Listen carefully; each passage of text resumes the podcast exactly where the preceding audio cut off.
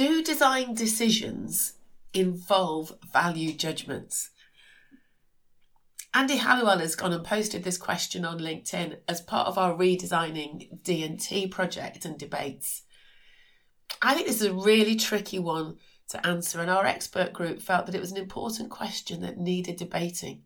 Do design decisions involve value judgments? I think, firstly, I'd be saying, what do you mean by a value judgment, a values judgment? And maybe in your response to Andy's question, you'll explore what you understand and what your views are of what value judgments are, and then whether they actually impinge on or affect the design decisions that designers make and also that children make in D&T lessons. So do join the debate. We're always open to conversation and discussion on this. But for now, on to the next episode. This is the Talking D&T podcast, episode 8.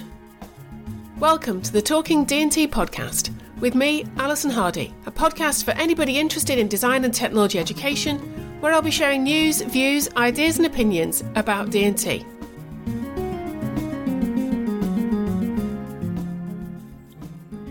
In this episode, I wanted to give an update about the Learning to Teach Design and Technology book, which I'm currently editing and working with a wonderful range of contributors to pull the book together, which will be the fourth edition of this book. Um, some of you may remember the first three editions were edited by Gwyneth Owen Jackson, and I've uh, stepped into her shoes and taken on the mantle of the book, which I'm really enjoying. But it does present me with all sorts of challenges as I think about the order of the chapters, what goes where, and how the chapters all link together.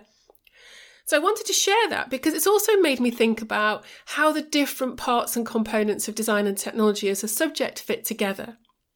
When I've previously had the chapters come in earlier in 2019, round about May, June time, I edited the chapters in order as they came in. But this time I waited until I had all of the chapters and I put them in order and went through them in chapter order so I could see how the whole book fitted together. Now, the book comes in four different sections. And that's been interesting to think about what goes in each of those four sections. The first section is an overview of design and technology. It has a bit about the history of design and technology and where it comes from, and it has a chapter about primary education. Section two is about the subject content in terms of what do we teach. Section three focuses on how we teach design and technology, the pedagogy. Section four is about what's next. When the student teacher is well through their training period and they're starting to think about some of the wider issues around design and technology, they might dip into section four. So those of you familiar with the book will realise that 20 chapters is a little bit longer than we've had in the past. But I've added three new chapters into the book one about post 16 routes that introduces the student teachers to thinking about what um, young people can do once they finish secondary school, another about critique in design and technology, and finally, a chapter by Stephanie Atkinson, which is about researching and using research in design and technology education. So, to plan these chapters together and think about the flow of the book, I produced an outline and shared that with all the authors. And in that first version of my outline, one of the new chapters, the one about post 16, was going to be in the first section, so the setting the context for the subject, you know, with, with the primary chapter. And that felt right, the right like the right place. But now I've looked at the book in its entirety, I think it actually belongs in section four, when we're starting to think about what's next. And the author of that chapter, Rebecca Tops, is a practicing teacher in Lincolnshire, and she's really bringing her rich experience and knowledge and awareness about different post 16 routes that relate to design and technology and different contexts where children and young people go on to once they've finished upper secondary school. So that's one dilemma. Where did that chapter go? Well, we think we've now resolved it and we're putting that in chap- in section four. Another dilemma was about where to position the chapter about critique. Now that is a brand new chapter and it's written by Steve Keirl. Some of you may be familiar with his work. He's um, based at Goldsmith University and he's done a huge amount of very philosophical work about critique. Now, evaluation, which is a term that we often use in design and technology teaching, asking children to evaluate their own work, evaluate their design ideas, test them out, but also evaluating the success of different products, has always been a key part and a key component of design and technology. But critique takes it wider to explore the full breadth of critique and criticality in design and technology education. But when we critique, what we started to realise, and when I've been, particularly when I've been reading um, Steve's chapter and his and his outline, critique is something that calls on our values and our judgments. And that's one of the things that we have to remember about design and technology is design is very value laden and that is really at the core of the subject, which is why there's a whole chapter in the book about values in design and technology. Now, Mike Martin is updating that chapter, and his chapter is in section four, which is about the wider thinking. So there was quite a debate do we put that in subject content, the critique in subject content, or do we put that in section four about the wider context? But we decided to put it in section two about the subject content. So you can hear how none of these things sort of fit, and it's not easy to work out how the whole book flows together.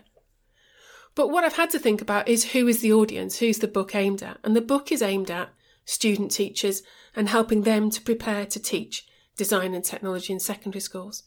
And I'll come back to the, that later on in the podcast about meeting their needs and how they might approach the book.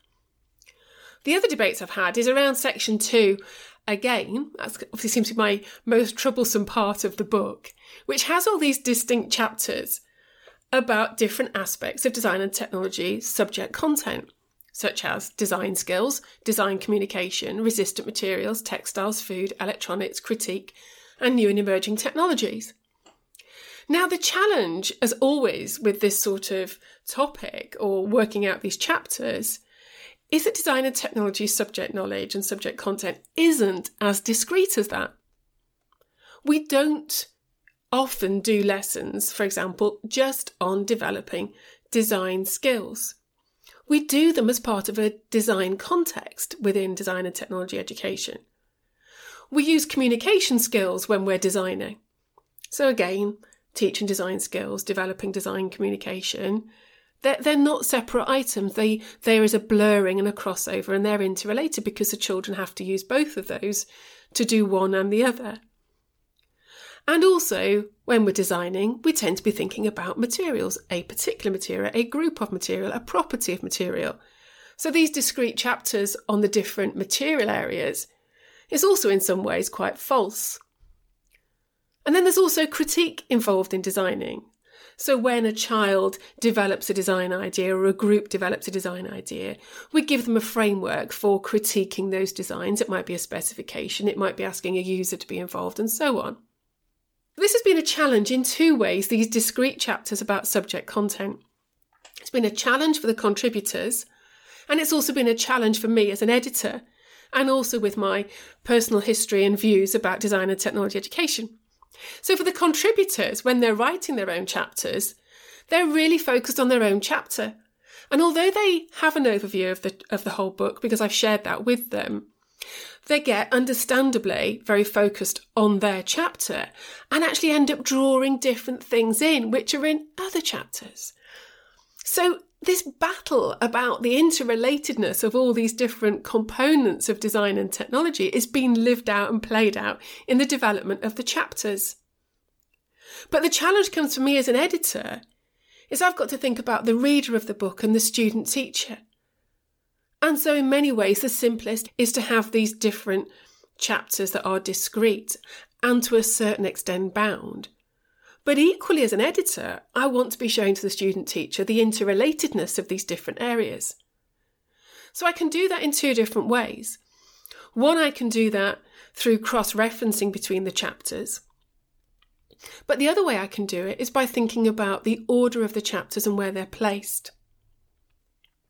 So, this editing of the book has made me reflect on how I see the different parts of design and technology as subject knowledge relating to one another.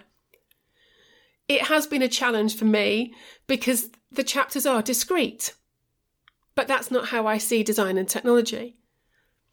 And my apprehension has been that a student might use these discrete chapters as a way of interpreting a way of structuring their curriculum. So we do lessons on designing, we do lessons on design communication, we do lessons on resistant materials, we do lessons on critique, for example. But that's not the reality of design and technology.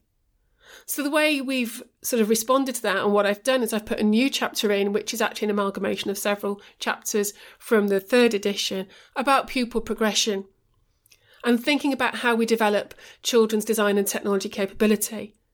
And Gwyneth has always had that as a key part of the first three editions, and I've wanted to continue that in this fourth edition. So that's my idea of trying to encourage the student teacher to learn the subject knowledge as discrete parts, but to think about how they use that knowledge and skills and values that they've developed to create an integrated curriculum.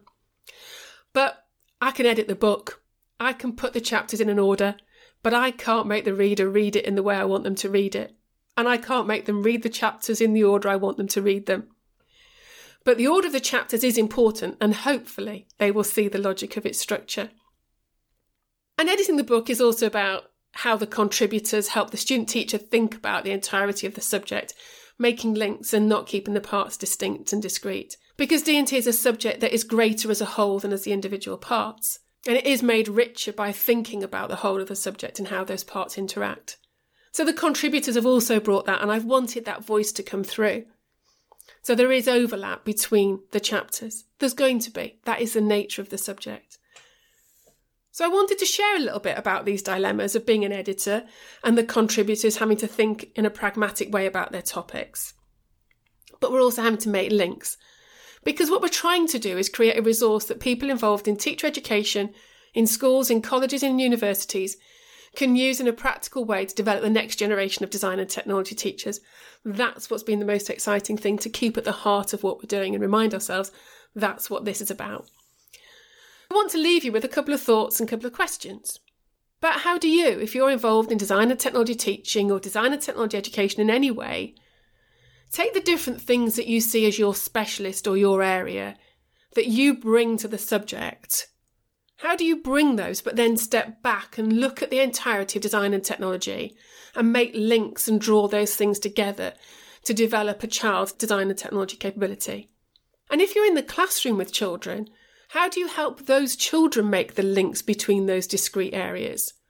And help them see that while there are these discrete aspects, how the richness of design and technology comes from how they can bring them together, developing their design and technology capability.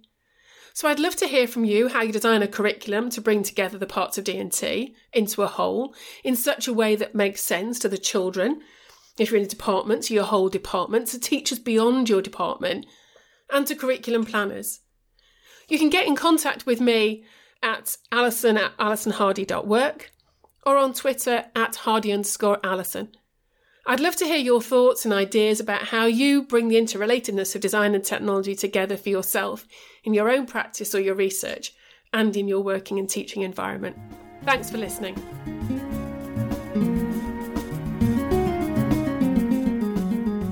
You've been listening to the Talking D&T podcast with me, Alison Hardy. You can connect with me on Twitter at hardy underscore Alison. Show notes and transcripts for each podcast episode can be found on my website, alisonhardy.work. Thanks for listening.